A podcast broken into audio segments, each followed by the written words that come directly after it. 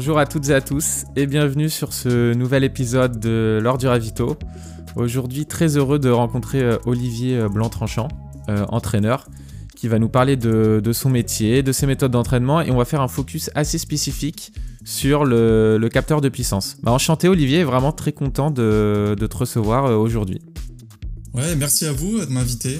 C'est un plaisir d'échanger sur des sujets que c'est ma passion quoi, on aura de quoi parler. Aujourd'hui, on est aussi en présence de, Vincent, euh, mon fidèle euh, acolyte sur ce podcast, qui, euh, est toujours présent avec moi. Et qui, bah, trailer amateur, hein, donc qui peut aussi être intéressé par, par toutes les questions autour, autour de l'entraînement. Bon, Olivier, ma première question va être assez simple. C'est est-ce que tu peux te, bah, présenter en, en, quelques mots, présenter ta structure d'entraînement?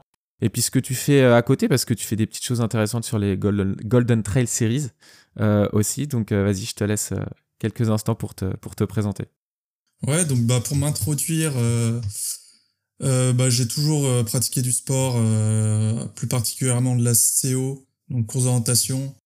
c'est ce qui m'a lancé dans, dans, le monde du sport et qui a été le, le départ de, de, toutes ces passions communes, on va dire qui est euh, l'entraînement, donc le, numéro 1, et euh, aussi la vidéo, mais bon, c'est on en reparlera après. Ok. Euh, ce qui a aussi lancé un peu le, le, le job de cam runner, mais on en parlera, ouais, je pense, plus en fin d'épisode.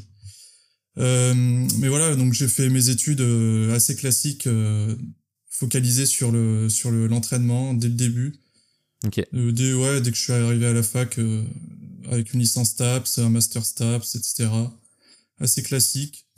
Toujours euh, focus entraînement. franchement, j'étais déjà, déjà tout jeune, j'étais assez déterminé là-dessus. Euh. J'avais déjà dans ma tête euh, l'idée ouais, de je voulais être entraîneur, avoir mon propre, ma propre structure pour être assez. Tu faisais des tests un peu sur, euh, sur toi, sur, euh, dans ton sport en fait, en CO, et puis hein, tu, faisais, tu faisais de la course à pied aussi. Et ouais, bah, exactement. C'était un peu déjà des méthodes. Euh bah, en fait, c'est un peu parti là parce que du coup, j'ai je me suis lancé vraiment à fond dans la course d'orientation. dès que j'ai attaqué, c'était une vraie passion. Et donc j'ai intégré rapidement le, le haut niveau dans la discipline dans les groupes France, etc. Donc je me suis pris au jeu assez jeune, hein, en junior. Euh, j'ai pas participé au championnat du monde junior, euh, etc. Donc euh, objectif vraiment faire le max possible. J'avais aménagé mes études, etc. Donc vraiment optique haut niveau. Et, et ce qui fait que je voulais vraiment tout optimiser. Et pour moi, j'étais obligé de, de, de m'instruire moi-même, quoi, d'être un peu autodidacte même si j'avais des entraîneurs, etc., qui m'ont vraiment, euh, enfin, qui m'ont aidé à, à, progresser. Mais je sentais que j'avais besoin d'aller chercher autre chose, euh, de, de tester pas mal de, de choses euh, et de, de ouais, d'aller voir ailleurs, quoi. Et ce qui fait que je, ouais, je dirais que j'ai fait, ouais, je crois, 10 ans, on va dire, focus au niveau, jusqu'en ouais, 2018. Euh, c'est ça. Donc vraiment, ouais, full CO, euh, donc ouais, sport d'endurance, etc. Euh, développement là-dedans. Euh, et ensuite, à la fin de mes études, donc bon, elles ont pris un peu de temps du coup, vu que j'avais pas mal aménagé. je dirais, ouais, je crois que j'ai mis, bon, je sais plus, peut-être 7 ou 8 ans, je crois, pour faire mon master jusqu'au master 2. Ok. Et ensuite, tout de suite après, donc j'ai lancé ma structure d'entraînement. Donc j'avais déjà bien réfléchi et et voilà, le, le, truc qui me paraissait le plus, qui me passionnait le plus, c'était de, bah, d'être libre dans mon métier, de, d'être, euh, d'avoir tout, toujours cette stimulation, de, d'aller dans la recherche aussi, euh, en, en, physiologie, enfin, bref, tout l'entraînement et tout ce qui est autour. Donc pour moi, ça me paraissait vraiment le, le, le plus intéressant et le, ce qui permettait aussi d'apporter mon expertise, quoi, euh, et de, d'en faire mon métier, quoi. Donc voilà, j'ai lancé ma structure de coaching à, à distance. Euh, donc sur, euh, sur le trail, je t'interromps un hein, quelques ouais, sur, euh, donc sur le trail, course à pied sur route et un peu de préparation physique, c'est ça? À la base, ouais, j'étais vraiment focalisé trail et préparation physique. Donc j'avais même un peu au début des, des hockeyeurs que j'entraînais, donc j'étais un peu plus large même du coaching à domicile, parce que bon, forcément, ça marchait pas des masses au début. Ouais. Et donc, je sais, voilà, je, je touchais un peu à tout dans, dans, dans le milieu. Mais bon, j'ai vite vu que c'était vraiment pas ce qui me plaisait. Enfin, j'aimais bien, mais pas, c'était pas ma passion, quoi. Et bon, en étant comme ça, à mon compte, entrepreneur, si tu t'es pas passionné par ce que tu fais, c'est compliqué. Donc euh, ouais, je me suis vraiment après mis à fond dans le, le suivi à distance euh, parce que bon, ça touche le plus de monde et ce qui permet d'en vivre. Sinon, euh, euh j'aurais aimé aussi avoir des équipes sur place et, etc. Mais bon. Ouais, non, c'est après faut employer des gens, etc. C'est un peu plus compliqué. Ouais, c'est autre chose et en France c'est quand même assez, c'est pas très développé, je trouve. Le, enfin en tout cas, c'est pas bien professionnalisé quoi, la discipline, enfin le, le coaching, etc. Donc voilà, vraiment focus sur euh, le développement à distance pour, euh, pour un suivi euh, du mieux possible de, des athlètes et en fonction de leurs objectifs, etc. essayer de mettre en place aussi des, des méthodes qui fonctionnent ou pas, que j'ai testées, etc. Ouais, on va en parler. Des outils. donc voilà, je pense on va aborder un peu tout ça. Et comme ça, je partage aussi mon expérience quoi et mes connaissances là-dessus. Ouais, non, c'est clair. Alors aujourd'hui, en, euh, en tant qu'athlète, j'ai un peu regardé tes résultats. As encore, enfin, toi-même, tu pratiques le, le, trail un peu. Si je me trompe pas, tu as gagné le, le, format 80 sur l'Ultra Trail du Vercors dernièrement. Donc, euh, mm. est-ce que aujourd'hui, tu es encore très assidu euh, sur la pratique? On va en parler par la suite, mais est-ce que tu testes encore des choses sur toi qui te permet ensuite, bah, enfin, ça te permet d'apporter ta vision sur les athlètes que, que, tu, que tu coaches en fait? Exemple, euh, tu vas mettre en place un plan de nutrition euh, bah, sur une course et ensuite euh, tu vas le tester et ensuite tu peux en parler avec tes athlètes. Est-ce que tu, tu, hmm. tu, fais encore ça aujourd'hui? Ouais, c'est quand même un peu. Je pas la source de ma motivation, mais quand même une bonne partie de ma motivation d'être performant sur des trails. Et, et au, moins, au moins une fois par an, quoi, je, je me fixe quand même un objectif d'essayer de faire le mieux possible sur alors, et d'essayer d'augmenter petit à petit la distance. Donc là, ouais, cette année, c'était 80 euh, km. Donc, que j'ai réussi, euh, j'ai mis en place tout ce que je voulais. Donc, euh, en vrai, ça a pris du temps parce que j'ai eu des, pour arriver à là, déjà, il y a, je dirais, 3-4 ans, j'avais déjà tenté un 80, j'avais pas réussi. J'ai eu des soucis, voilà, d'alimentation, problèmes digestifs. Donc, ouais, ouais, mon cheminement, en fait, il, il m'inspire un petit peu, même si je veux pas euh, me baser là-dessus parce que bon, ça reste individuel et mais ouais, c'est en fait c'est de la motivation pour euh, aussi euh, continuer de chercher des, explications, retrouver aussi des, des problématiques qui sont récurrentes chez tout le monde et du coup expérimenter soi-même, c'est marrant. on a parlé un peu trail, euh, donc tu nous as aussi dit que bah, tu avais pratiqué activement euh, l'ACO. C'est pas trop le cœur de notre podcast aujourd'hui, mais moi j'aimerais quand même en parler. Est-ce que tu peux expliquer aux auditeurs ce qu'est la course d'orientation, les différents formats? En plus, on a Vincent euh, qui est avec nous, qui, qui pratique un peu. Est-ce que tu peux nous expliquer un peu ce que c'est pour que les gens puissent se dire ah peut-être que c'est une discipline assez cool et limite ça peut être une pratique à côté du trail parce que les a priori c'est quand même assez complémentaire. Mmh. Ouais, donc euh, bah, la présentation, c'est vrai que c'est assez peu développé au niveau euh, médiatique, je dirais, ou, mm. ou au, milieu euh, élite, je sais pas comment dire, mais on a plus, je pense, développé le, en France le, le côté loisir et, et apprentissage aussi à l'école, etc. Mais bon, ce qui est bien, hein. mais aussi, c'est vrai qu'il y a une, une, partie vraiment compétition et et élitiste qui est très très intéressante je trouve et très développée et euh, même au niveau mondial quoi. C'est très très bien structuré euh, je dirais même presque plus que qu'en trail.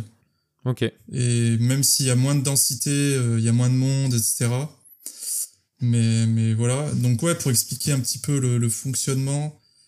Donc c'est une course euh, on va dire contre la montre. Un peu même type d'effort qu'un qu'un cross on va dire. Un cross long plutôt.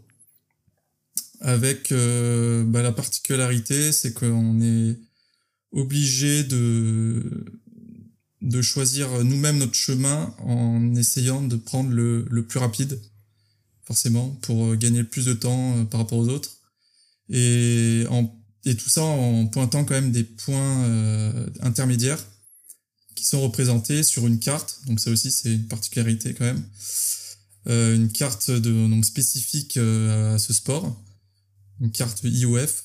Donc c'est c'est la voilà la fédération internationale avec qui a ses propres normes, ses propres échelles. On est au 1 dix millième par exemple.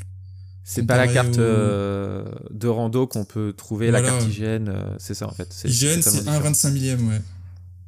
Pour, euh, Et là, on est 1 10 millième, voire sur des formats urbains, où donc là, c'est encore une autre discipline, mais on va sur du 1 4 millième même. Où, donc on a vraiment...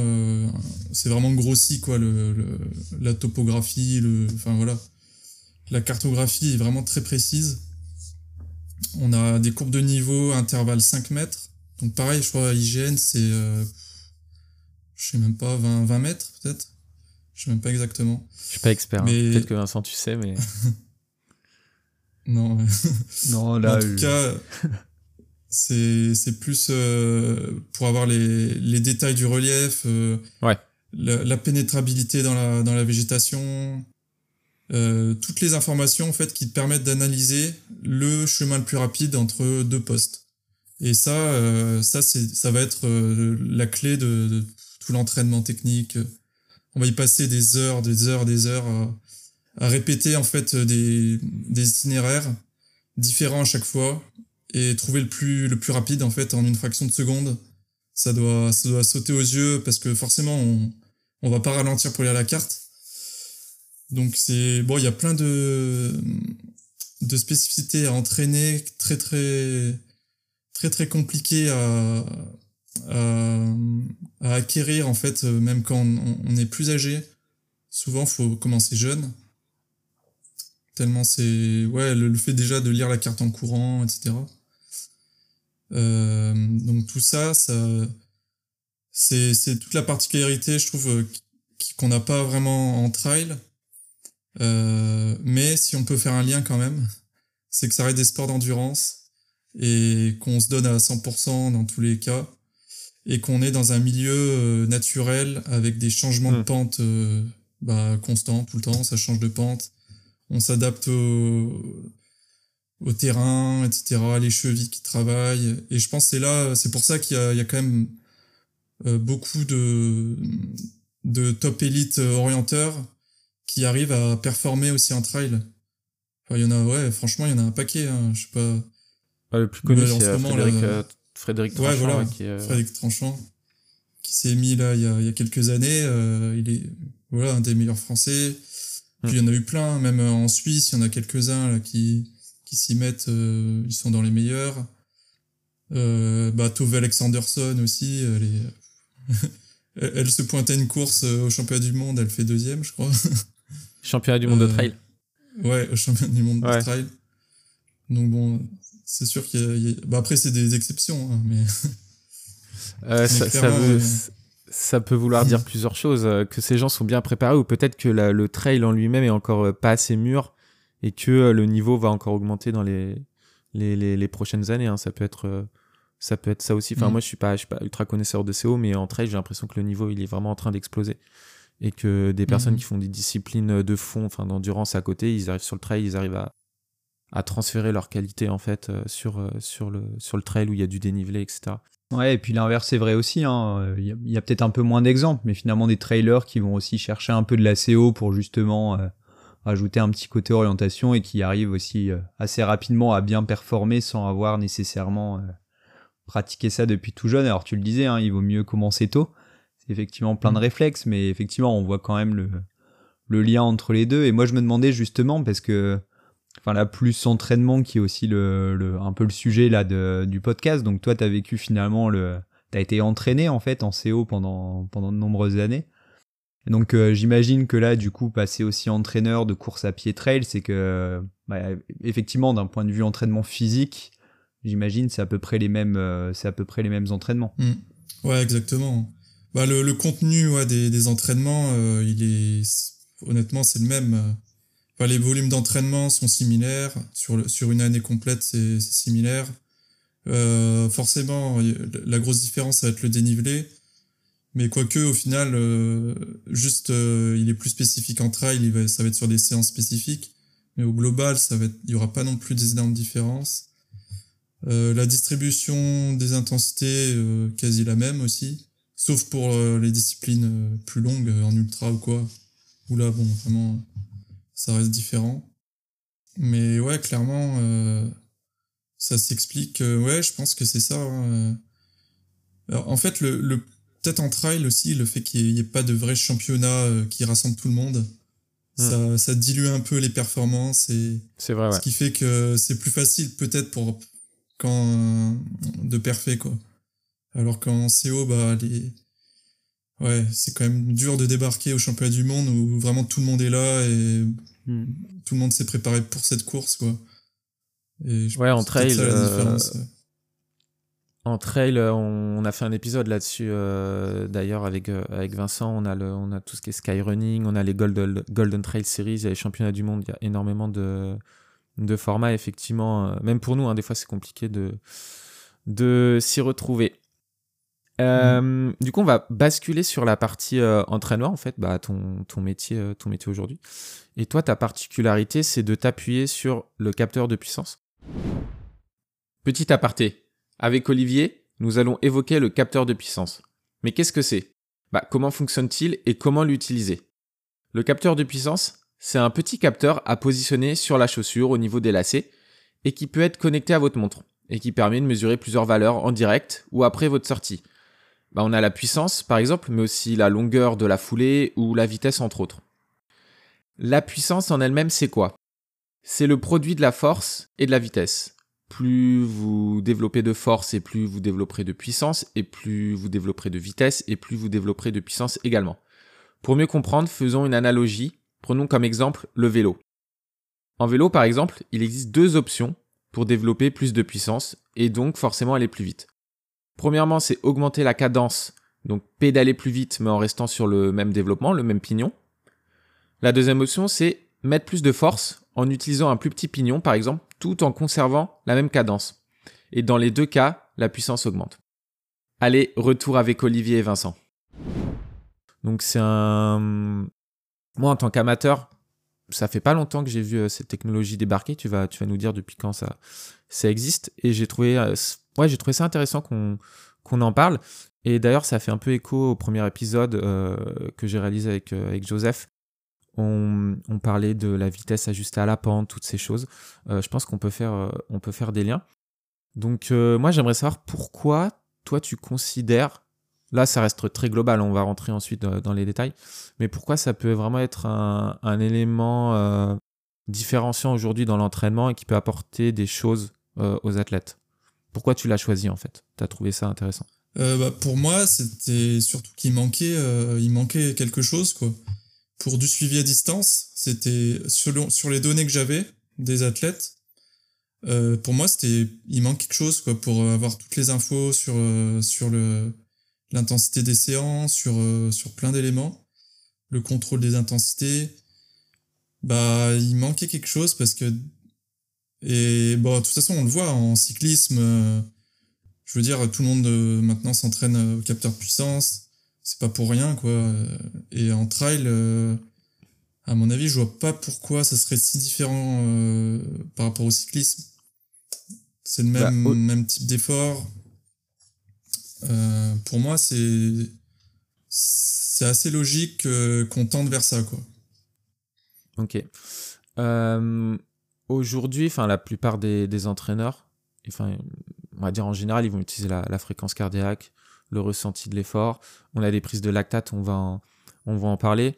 Selon toi, juste le truc de base qui est la fréquence cardiaque que tous les amateurs utilisent globalement, tu mm. considères que c'est limitant par rapport au capteur de puissance en fait euh, et que t'as pas assez d'informations. Toi par exemple, tu vois le profil d'un athlète, il te fait remonter sa séance, t'as pas assez d'infos. Est-ce que tu peux nous expliquer pourquoi tu, considères qu'en fait la fréquence elle est pas, pas assez précise? Bah en fait, la fréquence cardiaque, ça va être un outil. Euh, ouais, je vais le prendre en compte euh, comme avant, comme quand j'avais pas le capteur de puissance. C'est plus, ça rajoute encore quelque chose et ça rend euh, les analyses beaucoup plus pertinentes Et, on arrive à comprendre, euh, bah, parfois chez certains athlètes, pourquoi ils ont des soucis, euh, que la fréquence cardiaque, euh, forcément, on, peut vite avoir des biais selon plein de facteurs qui vont empêcher de, de vraiment comprendre bah, ce qui s'est passé sur, sur le terrain, quoi. Rien que, ouais. Mais c'est un outil que j'utilise clairement. La fréquence cardiaque, c'est c'est aussi, enfin, faut, faut pas l'oublier, ouais. ouais, non, c'est un, c'est un complément. Moi, le problème que je voyais, enfin, pour la fréquence, euh, la fréquence cardiaque, c'est qu'en fait, souvent, on a, une inertie. Euh, exemple très concret, en fait, vous commencez un 10 km, vraiment l'épreuve là, que tout le monde fait en France globalement. Vous faites un 10 km, vous mettez à votre allure cible, à, je sais pas, 5 au kilo, 3, 30, 4 au kilo. Et votre fréquence cardiaque va mettre un certain temps, ou même sur semi, elle va mettre un certain temps à se, à se stabiliser en fait. Et donc, euh, bah pour analyser notamment sur des fractions courtes, je sais pas ce que tu en penses, mais le temps que la fréquence remonte, ça peut être compliqué parfois de, bah ouais, de comprendre vraiment l'effort qui a été réalisé euh, à ce moment-là. Hmm. Moi, j'ai juste un, un truc, en fait, j'ai euh, j'ai vu des, des, vidéos de Rémi Rivet, je sais pas si tu connais, sur YouTube, qui fait un peu de la vulgarisation euh, sur euh, tout ce qui est mmh, tout ce qui est physiologie. Enfin bref, bah, tu pourras aller voir. D'ailleurs, on, mettra en description du podcast pour les gens. Et en fait, il explique que le capteur de puissance, au-delà d'un certain gradient, enfin d'une certaine pente, donc 6-8%, donc ce qu'on peut retrouver en trail, il peut y avoir certaines certaines limites. Parce qu'en fait, il considère que l'effort, la puissance réelle développée par le, par le corps est plus élevée quand le gradient, la, la, pente est, très élevée que sur le plat. Parce que pour maintenir sa vitesse, il y a besoin de, bah de, fournir plus d'efforts, l'économie de course est moindre. Donc toi, qu'est-ce que tu en penses? Euh, Je suppose que ça reste quand même utile, mais dans quelle mesure, du coup, tu arrives à utiliser d'autres outils qui permettent de contrecarrer ce, ce souci, en fait? Hmm. Bah, Ouais, exactement. Ce qu'il faut, en fait, c'est arriver à comprendre euh, ce qui va apporter euh, des outils utiles et les limites. Bah, forcément, c'est important. Faut, faut avoir un œil sur tout, quoi. Pour vraiment savoir euh, qu'est-ce que je peux utiliser, qu'est-ce qui est pertinent. Et dans le cas, là, des, des capteurs de puissance, maintenant, bah, on sait quand même, je pense, on a une bonne vision de, de ce, qui est, ce qui est fiable et ce qui ne l'est pas, je pense. Ok. Euh, ouais, à mon avis. Donc, euh, dans ce qui est fiable, euh, c'est la répétabilité de, des, des efforts à chaque fois. Donc, la valeur de la puissance, elle est, elle est cohérente. Et ce qui permet de, même si la valeur en elle-même est peut-être fausse, parce que ça reste une valeur algorithmique, hein, c'est pas comme en cyclisme.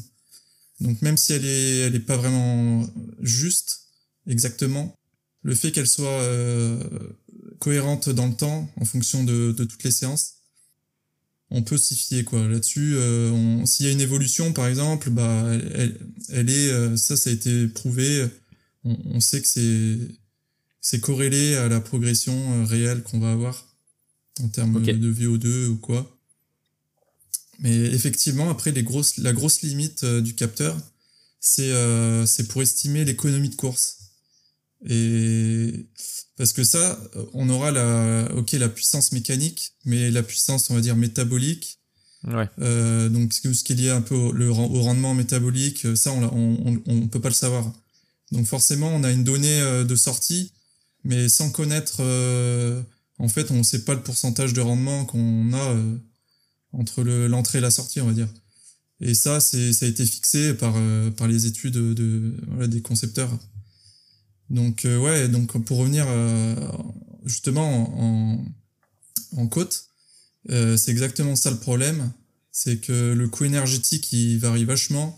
En plus selon les individus, il, bah forcément il varie énormément. En côte encore plus, selon le, le manque d'entraînement, etc. Donc ouais, la valeur elle peut vite, c'est vite compliqué ouais. Mais ça apporte des choses intéressantes le, le, plus intéressant, je trouve justement là-dessus, c'est euh, de comparer justement cette différence qu'on peut trouver entre nos valeurs euh, de, de, puissance seuil, par exemple à plat, et la puissance seuil qu'on va trouver en côte. Et la différence va quand même nous indiquer si on a un, un déficit entre les deux, quoi. Un bon trailer, sur les données, en tout cas moi que j'ai analysé et que j'ai vu, il aura quasiment les mêmes, il, il, arrivera à avoir les mêmes puissances. En fait, le coût énergétique, il aura le même coût énergétique, on va dire, à plat et en, et en côte. Et même sur les études, on le voit, les VO2 max des, des élites sont les mêmes euh, à plat et, en côte. Ils arrivent à, être, à avoir un profil complet et d'être euh, d'être polyvalent. Et je trouve que ça se voit sur les capteurs de puissance. J'ai remarqué, après, on manque d'études vraiment concrètes là-dessus. Mais moi, ce que j'ai remarqué, ouais, les, les, les, personnes qui ont le moins d'expérience en côte, euh, ils auront des, des puissances seuil en côte euh, avec un, des écarts énormes, quoi. Des fois, des 40 watts d'écart entre la puissance à plat et la puissance en côte. Donc, ça donne un indice sur euh, le travail à faire, quoi. Ouais, vas-y Vincent, ouais. Ouais, moi je me demandais juste du coup, enfin pour être sûr de bien comprendre, du coup c'est un, un, un, outil que tu utilises surtout du coup en, en entraînement, plus qu'en course, c'est vraiment un outil d'entraînement pour voir la progression aussi et, et pouvoir faire un peu le bilan des, des athlètes que tu suis. Et c'est pas c'est pas trop utilisé vraiment en course pour euh, bah pour voir l'évolution de la performance en course, pour voir euh, voilà la baisse des des, des rendements justement des coureurs, etc. Hmm. Euh, c'est un peu le but quand même de l'utiliser en course, mais c'est vrai que c'est très compliqué. Honnêtement, en trail, euh, je, l'utilise de moins en moins, enfin je le, je, prescris de moins en moins des cibles de, de puissance, etc., etc. aux athlètes, parce que je trouve que ça varie trop selon le, le terrain, et on sait jamais trop où on va être au niveau de la technicité, donc euh, forcément les valeurs elles sont jamais pareilles, euh, exactement pareilles, et ça peut donner des mauvais indicateurs quoi, tout comme euh, d'autres, tout comme la fréquence cardiaque ou etc. Donc là-dessus, ouais, c'est pas vraiment un outil euh, fait pour la. Euh, c'est intéressant, mais pour analyser, quoi, je dirais. Pour après, la course, analyser, comparer, et voir par exemple euh, sur trois bosses d'affilée, tu perds 20 watts par, par, par côte, quoi. Ça, c'est des données, bon, tu sais que. Bah, sauf si as, tu sais que c'était plus technique, et là, tu peux, dire, bon, ok, c'est lié à ça. Mais en général, euh, ouais, tu, tu comprends que c'est la, la, fatigue, fatigue musculaire, elle, est présente, quoi. Et rien que euh, l'analyse même d'une bosse sur la, une bosse continue, tu vois le pourcentage de baisse euh, selon le, en, en, fonction de la, de la montée, quoi. Donc rien que ça, tu peux te dire, ok, peut-être j'aurais pu mieux gérer la côte, je suis peut-être parti trop fort, j'ai fini euh, 10% de moins qu'au début, euh, c'est peut-être euh, peut-être que j'ai mal géré et je peux mieux faire quoi. C'est plus là-dessus ouais, que ça peut être intéressant. En fait, ce genre d'outil, j'en avais parlé avec Joseph lors du premier épisode. Dès qu'on récolte de la donnée, moi, c'est mon sentiment, c'est que c'est vraiment intéressant quand on va réussir à faire des moyennes sur le temps long, euh, qu'on va prendre du recul, où là, on arrive à en tirer des tendances, etc., des enseignements mais vraiment à l'instant T, peut-être que c'est compliqué. Tu vas nous en parler, peut-être que sur des séances de piste, euh, le capteur peut être, euh, peut être utile, hein, parce qu'on est à plat, etc. Mais euh, moi, j'avais ce, ce, sentiment. Du coup, on parlait de la partie, de la partie entraînement, on était sur le diagnostic de l'athlète, et là, j'ai envie de prendre un élément concret, du coup. Si tu arrives à voir que la puissance développée à plat et en côte est différente pour un athlète, quel travail tu vas mettre en place pour toi, c'est synonyme de quoi et qu'est-ce que concrètement tu vas faire euh, bah, pour qu'il s'améliore euh, en côte en fait? Pour qu'on comprenne vraiment bah, comment l'outil peut être utilisé. Ouais, bah déjà, le gros intérêt de ça, c'est qu'on aura euh, deux zones d'intensité distinctes. On va pouvoir faire des profils différents, même selon les pentes. on peut faire des profils. Alors moi, je le fais pas parce que je me, sinon ça fait ça fait vite beaucoup de données à analyser, euh, mais idéalement, on pourrait faire 10%, euh, un profil à 10%, un profil à 20%, un profil à 30%. Ouais. Euh, et de là, voir un peu euh, vraiment concrètement euh, les, les bonnes zones à travailler sur telle pente. Et c'est plus, ça va être intéressant de bosser dans les bonnes zones que si on n'a pas cet outil, on est dans le flou en fait. On va être et, souvent, honnêtement, euh, la plupart des, des athlètes que je vois, ils s'entraînent trop vite en côte. Ils se rendent pas compte que mm. ils ont pas le, on va dire le niveau euh, requis pour pour tenir ces allures. Et on le voit tout de suite dans les courses. Il y a des énormes gaps entre les séances d'entraînement, les allures euh, qu'ils ont sur les séances et les allures en course. Et et ça, il faut qu'il y ait une prise de conscience de chiffrer quoi.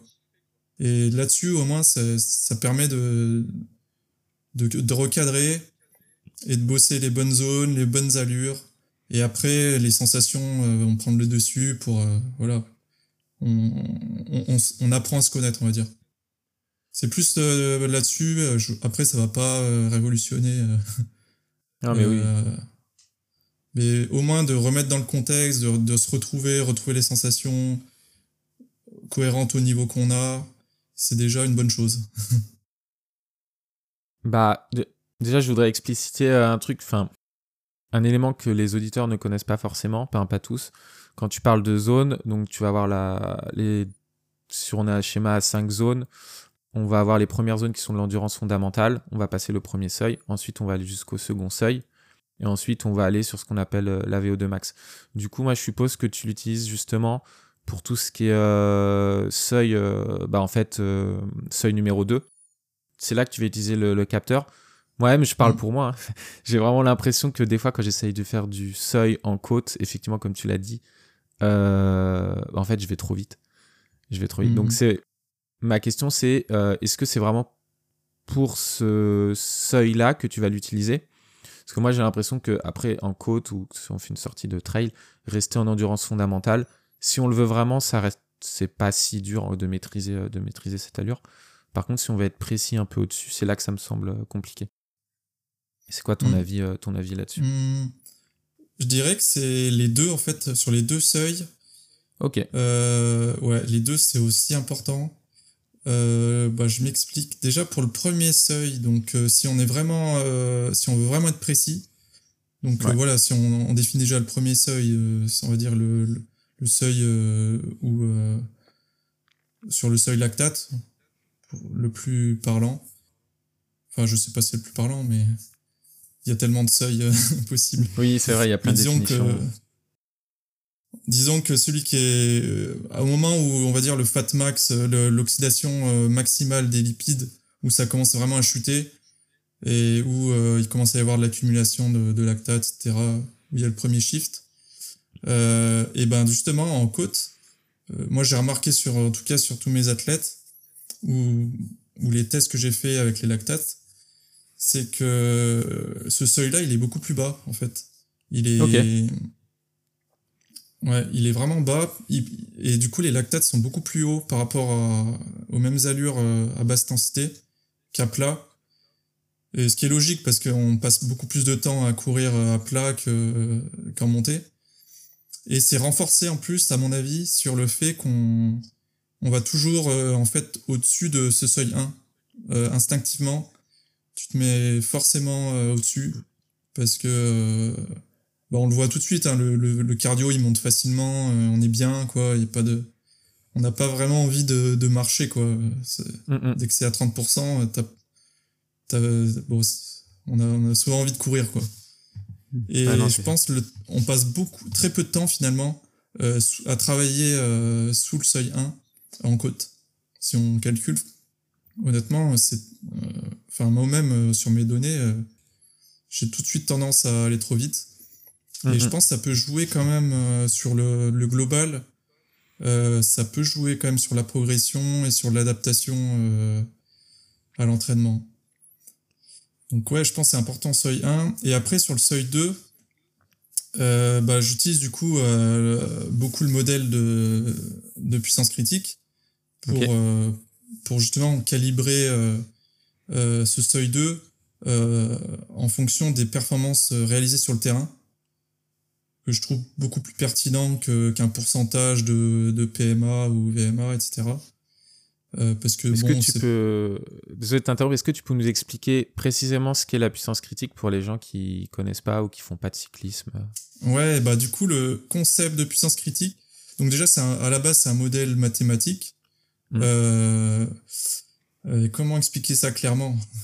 Non, c'est assez simple. En réalité, c'est euh, c'est le seuil qui va définir l'intensité modérée, l'intensité critique, l'intensité élevée, quoi, sévère, et qu'on peut tenir, euh, allez, on va dire, pour les les moins euh, endurants, 30 minutes, jusqu'au tout meilleur, plus d'une heure, voire une heure et demie, même pour les meilleurs marathoniens. Et c'est plus un état, l'état maximal où théoriquement euh, tu as une stabilité au niveau métabolique euh, où tu vas pas euh, voilà dériver dans le rouge on va dire mm, mm. C'est on va dire ça va être corrélé à cette à cette à ce niveau d'intensité et, et c'est calculé sur des sur plusieurs efforts maximaux qu'on va avoir réalisé voilà sur sur et c'est là tout l'intérêt du capteur c'est que tu vas pouvoir traquer euh, sur toutes tes performances de, des trois derniers mois. Tu vas prendre les meilleurs bouts de chaque, euh, chaque entraînement. Et rien qu'avec ça, tu auras déjà une idée quand même euh, assez précise de, de, de cette puissance critique qui pour moi est le c'est un peu le benchmark de la voilà de du niveau que d'endurance que tu as du niveau en fait ça te permet ça te permet d'établir un profil de, un profil de l'athlète en fait, sans lui demander de faire des tests. Juste avec ces séances, mm. tu arrives à. Je vous mettrai une vidéo, euh, les, enfin, je parle pour les auditeurs, sur, euh, sur les plateformes de podcast. Il y a des vidéos intéressantes qui expliquent euh, le, le seuil critique. On voit cette courbe qui descend, la puissance max qu'on peut, qu'on peut développer en fonction du, bah, du, du, temps, de la durée de l'effort. Hein. Si vous courez 20 minutes, forcément, c'est plus dur d'aller d'aller vite que sur 10 minutes. Et, et du coup, au fil, de, au fil des entraînements, tu arrives à, en fait, à faire une, cette courbe pour chaque athlète. Et là, tu arrives à établir un peu un profil. Euh, et c'est à partir de ça que tu, mm. te, tu te bases. Ok, bah, c'est intéressant. Moi, ma question, c'est est-ce que c'est différent du seuil 2 euh, qu'on peut définir par le, le taux de lactate qu'on a dans le sang? Tu me dis si je me trompe, mais 4 millimoles. Mm, mm. Et si on fait des tests de lactate, est-ce que c'est la même chose ou il y a une petite euh, différence? Parce que je sais qu'en trail mm. et en course à pied, les gens vont plus se baser là-dessus, sur ces termes-là. Mm. Euh, en fait, c'est au niveau définition, c'est pas exactement pareil. Mais comme euh, chaque seuil a sa propre définition et n'est pas le même qu'un autre, si on est vraiment précis selon le protocole, etc. Mais, euh, mais oui, c'est la même chose en théorie. C'est c'est ce qu'on recherche. on recherche ce seuil. En tout cas, on parle de la même chose. Et et il faut savoir, faut pas non plus être euh, à cheval sur euh, sur un seuil particulier fixe à vouloir trouver quoi. C'est plus ça nous donne euh, une zone, voilà, une cible un peu qu'on va retrouver sur un test lactate. honnêtement, à chaque test, je retrouve à peu près les mêmes valeurs. À quelques watts près, franchement, ça tombe toujours dans ces dans, dans ces zones. Et c'est plus voilà pour cibler euh, cette zone euh, où vraiment euh, on est si on bosse au-dessus, bah on se met dans le rouge, ça c'est trop trop dur, etc. Et en dessous, on arrive à contrôler. Mais ok. Ouais. Ouais, je trouve ça. Enfin là, en t'écoutant, ça me paraît vraiment super intéressant parce que en fait, pour les athlètes euh, amateurs ou même ceux qui veulent un peu progresser et tout, c'est peut être compliqué de faire euh, des tests lactate. Enfin, faut qu'il y ait quelqu'un avec soi, machin, etc. Là, si tu as le capteur de puissance, pour parler concrètement, même lors de ta séance, tu peux avoir la donnée sur ta montre. Euh, tu connectes le capteur de puissance à ta montre et tu peux savoir directement dans quelle zone tu dois te mettre en fait. Et ça va remplacer le lactate ou la fréquence cardiaque, comme on l'a dit, où il y a une inertie. Si vous faites un peu des séances de ça, vous allez voir le, votre votre euh, fréquence, ça va mettre du temps un peu à, à, monter à chaque reprise et vous savez pas très bien euh, mm. où est-ce qu'il est faut la stabiliser. Donc, mm. euh, du coup, toi, c'est dans ce cadre-là que tu. avec l'entraînement. Ouais, c'est sûr. Oui, oui, c'est clair. Ok. pour continuer un tout petit peu sur le capteur de puissance, moi j'avais encore quelques, quelques questions qui m'intéressaient. Est-ce que ça peut être utilisé pour quantifier la charge d'entraînement de manière plus précise? Euh, c'est-à-dire qu'il y a des modèles de quantification de la charge qui vont utiliser la fréquence cardiaque, euh, bah, qui sont bons. Enfin, il y en a plein qui l'utilisent. Il y a d'autres modèles où, mm. d'ailleurs, c'est intéressant, on utilise juste la perception de l'effort. Est-ce que, enfin, quel est ton avis? Est-ce que c'est plus fiable? Est-ce que c'est un élément en plus? Toi, comment tu l'utilises? Est-ce que tu croises ça avec euh, d'autres modèles, etc. ouais, je, pense qu'il est un peu plus fiable dans le sens où justement il prend pas. Enfin, parfois quand on est dans une grosse phase de volume, par exemple, bah, j'ai des athlètes qui peuvent perdre peut-être quasi 15 pulses de FC max quoi. Sur. ok. Il y a des personnes qui réagissent très très très fortement au volume sur la fréquence cardiaque et que du coup euh, on va minimiser complètement la charge en fait euh, si on se base euh, sur les, fréquences cardiaques alors que sur la puissance ça va bah, ça va pas bouger. On va on va rester sur les performances qu'il réalise. Ça reste cohérent avec avec ce qu'il fait. Donc là donc ça va être le calcul va être meilleur. Mais par contre sur des terrains dès que ça devient très cassant des terrains de trail un peu accidentés beaucoup de descentes Là, par contre, euh, je trouve que le modèle euh, fréquence cardiaque est plus, est plus pertinent. Parce qu'en descente, euh, la, puissance, elle va baisser énormément.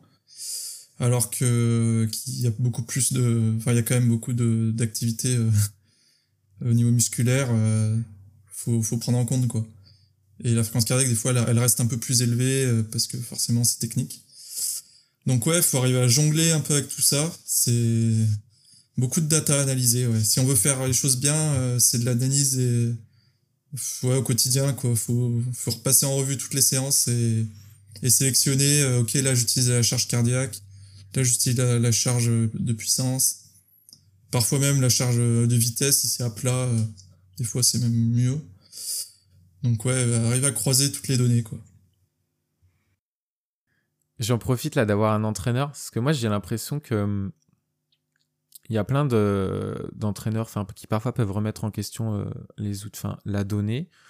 En tout cas, ils vont pas se fier uniquement à ça. Et ils vont beaucoup se fier au, feeling de, l'athlète. Ils vont utiliser le, RPE. Donc, en fait, à, la fin de chaque séance, l'athlète va donner une entre 1 et 10 sur comment il a ressenti la séance. Euh, toi, est-ce que tu l'utilises notamment aussi pour quantifier la, charge mentale, parce que ça peut être important, c'est un complément. Est-ce que tu vois des gros écarts? En fait, c'est ça ma question. Est-ce que tu vois des gros écarts pour quantifier la charge entre ce qui ressort des capteurs et en fait ce qui ressort du capteur bah, en fait, humain? Parce qu'en réalité, notre cerveau, ça reste un capteur. Euh, est-ce que tu vois des grosses différences ou bah, en fait une corrélation et enfin voilà, les deux outils seraient entre guillemets les mmh. deux outils hein, pourraient être euh, utilisés euh, ensemble ou, bah, de manière mmh. indépendante? Bah à la base, ouais, c'est hyper, euh, enfin, je trouve hyper prometteur euh, de calculer la charge avec le, justement, le RPE, de prendre, prendre cette charge mentale en compte. Mais concrètement, euh, honnêtement, avec les athlètes, c'est compliqué de le mettre en place. Ok. Il y en a un sur deux qui va faire son retour du RPE ou il va le faire une fois sur deux. puis tu leur demandes pourquoi, ils vont te dire ouais, mais le RPE, en fait, c'est, ça dépend de, de euh, je peux dire, c'est soit dur, soit facile, quoi. C'est soit je suis à 8, soit je suis à 2. Il y, en a, il n'y a pas d'intermédiaire. Enfin. Ouais, ok. Les notions, c'est très particulier, en fait, de, de quantifier ça, de noter ça, quoi. Et je remarque que la plupart et la majorité ont du mal à, à, à estimer, ouais, le, le, RPE, quoi. Du coup, j'ai, j'ai un peu laissé tomber, euh, cette partie euh, d'analyse. Et, et pour le, en tout cas, dans le, côté, euh, ouais, estimer, essayer de, d'estimer la charge mentale, ça va se faire plus sur des retours de séance, sur de la communication, où tu te rends compte en échangeant avec les athlètes euh, ou sur les commentaires qu'ils vont faire des séances. Si s'il y a quelque chose qui qui va pas par rapport à d'habitude plus là-dessus que je vais, je vais me fier, mais dans les données, je vais pas le prendre en compte, euh, c'est trop compliqué. Ok. Euh, donc là, on a quand même parlé pas mal du, du capteur de, de puissance. Moi, j'ai encore envie de parler de... On peut encore faire des liens, j'ai envie de parler un peu modèle, euh, modèle d'entraînement. Tu nous as parlé du seuil, et du coup, tu utilises le capteur de puissance pour travailler au seuil. Euh, est-ce que tu, peux nous expliquer quels sont les modèles d'entraînement que tu utilises en fonction des athlètes que tu prépares? Donc quand je parle dans le modèle d'entraînement, on va avoir des modèles polarisés, donc c'est-à-dire qu'on va globalement pour expliquer aux gens faire beaucoup de, enfin, du travail à haute intensité, beaucoup d'endurance fondamentale et du travail à très haute intensité. Et après, on a des modèles plus euh, pyramidales où on va avoir une palette un peu plus large. Et moi, je aussi avoir, je veux ton avis sur euh, un truc qui est à la mode en ce moment, notamment sur course sur route, c'est le travail au seuil qui a été démocratisé en Norvège avec les Ingebrigtsen, ce genre, ce genre d'athlètes qui font même deux séances de seuil par jour. Euh, qu'est-ce que tu penses de, de, tout ça en fait? Juste avoir ouais, l'avis d'un peu d'un entraîneur. Est-ce que tu le mets en place en fait? Ouais, honnêtement, euh, c'est un, un, modèle qui, qui m'inspire beaucoup. je trouve qu'il est assez pertinent sur plein d'aspects. Euh, notamment sur le, tout le côté volume d'entraînement. Pour moi, ça reste le volume, ça reste une, une clé de, de l'entraînement, un levier très important de la progression s'il est bien, bien réalisé. Et je trouve que ce, ce modèle aide justement à, à, faire les choses bien, à faire du volume, mais sans trop faire d'intensité, ou du moins sans faire des intensités trop élevées, qui vont euh, du coup euh, euh, te cramer et du coup tu n'auras pas les adaptations euh, du volume quoi en fait. Et donc ouais, je trouve que c'est vraiment inspirant et, une belle étape. Ouais, c'est cool qu'ils aient partagé un peu cette euh, leur, leur, leur, pratique. même si après, ouais, contrôler le lactate à chaque séance, je vois pas non plus l'intérêt. une fois qu'on l'a fait une fois, on connaît ces, ces zones, on arrive à, à savoir quelles sensations sont associées un peu à, et d'un jour à l'autre si on n'est pas bien de ok on sait qu'on est peut-être trop haut il n'y a pas besoin d'avoir à chaque fois un, contrôle. Et euh, le but ça reste d'être autonome et de se fier à ses sensations. Mais mais ouais clairement euh, euh c'est une bonne une bonne approche de mon point de vue. D'où le capteur ouais. En fait moi ce que j'avais lu c'est que le, le, le volume à vie en course à pied, c'est le meilleur prédicteur de la performance en fait. Euh, en tout cas, c'est la première variable qui a un impact clé sur euh, la performance. Enfin, c'est comme ça qu'on peut, si on, fait des modèles, euh, on utilise plusieurs variables. Donc, donc, donc voilà, non, c'est sûr. Et après, j'avais une autre remarque, c'est que en fait, dernièrement, j'avais vu, donc c'est Jacob Ingelbixen, qui parlait de l'entraînement de Jimmy Gressier, je sais pas si tu as vu, et qui expliquait que mm. des fois, il voyait ses séances sur ce travail, il expliquait que bah, en fait, Jimmy Gressier allait trop vite sur ses séances et euh, que lui, bah, il fait plus du travail au seuil justement pour moins se cramer. Et, euh, mm. et donc voilà, ça paraissait super intéressant. Après, euh, est-ce que c'est vraiment la, la clé? C'est vrai qu'en France, moi j'ai le sentiment qu'on travaille beaucoup plus la VO2 max, peut-être parce que aussi à vie, on a moins de volume, et des athlètes comme mm. Jacob ou les Kenyans, en fait, courent depuis qu'ils sont super super jeunes. Et euh, peut-être qu'ils sont ultra performants aussi parce qu'il y a ça. Donc, euh, bah, en fait, c'est intéressant. Mm. De toute façon, il y a plein de philosophies en, en entraînement, course à pied, trail. Et bon, on n'a jamais vraiment la, la, la réponse. Mm. Euh, là, on a parlé pas mal, ouais, entraînement, mise en place sur, sur le terrain. Moi, j'ai des questions sur un truc qui me semble vraiment très important. C'est l'adaptabilité au quotidien. Euh, et être capable de sortir du plan d'entraînement. Comment est-ce que toi tu gères ça? C'est-à-dire que tu vas recueillir les, les retours des athlètes. D'ailleurs, tu peux nous expliquer comment tu les recueillis parce qu'en fait, tu fais du, l'entraînement à distance. Et est-ce que tu as envie de parler du HRV Dans quelle mesure tu l'utilises?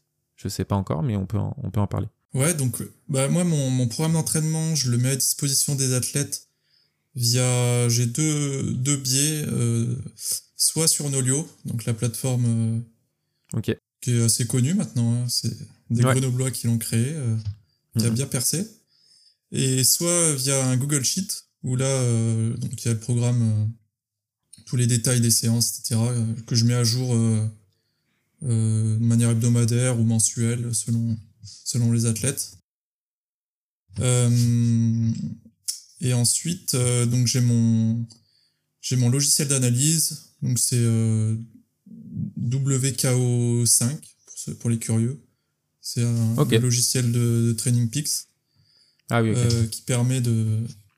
Donc je récupère les séances automatiquement euh, une fois qu'ils les ont qu'ils ont synchronisé. Euh, donc c'est tout centralisé. Je récupère euh, tout sur bon par contre ça télécharge tout sur mon ordi donc euh, ça commence à faire des un paquet de données. c'est un peu le problème. Mais du coup, j'ai toutes les données, euh, j'ai mes propres graphiques que j'ai mis en place, j'ai etc. Toutes les, les données qui m'intéressent, que je trouve pertinentes, c'est pour ça l'intérêt d'un logiciel qui est un peu qu'on peut modéliser, qu'on peut modifier, faire un peu ce qu'on veut avec.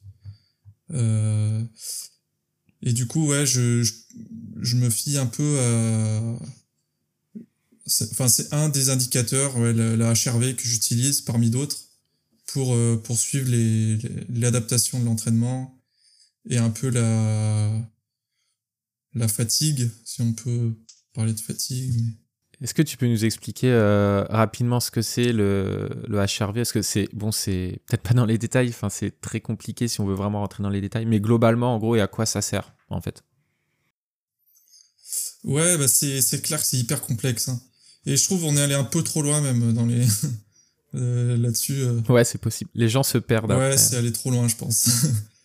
on en fait. Euh, et, mais récemment, je trouve on revient un peu à la base.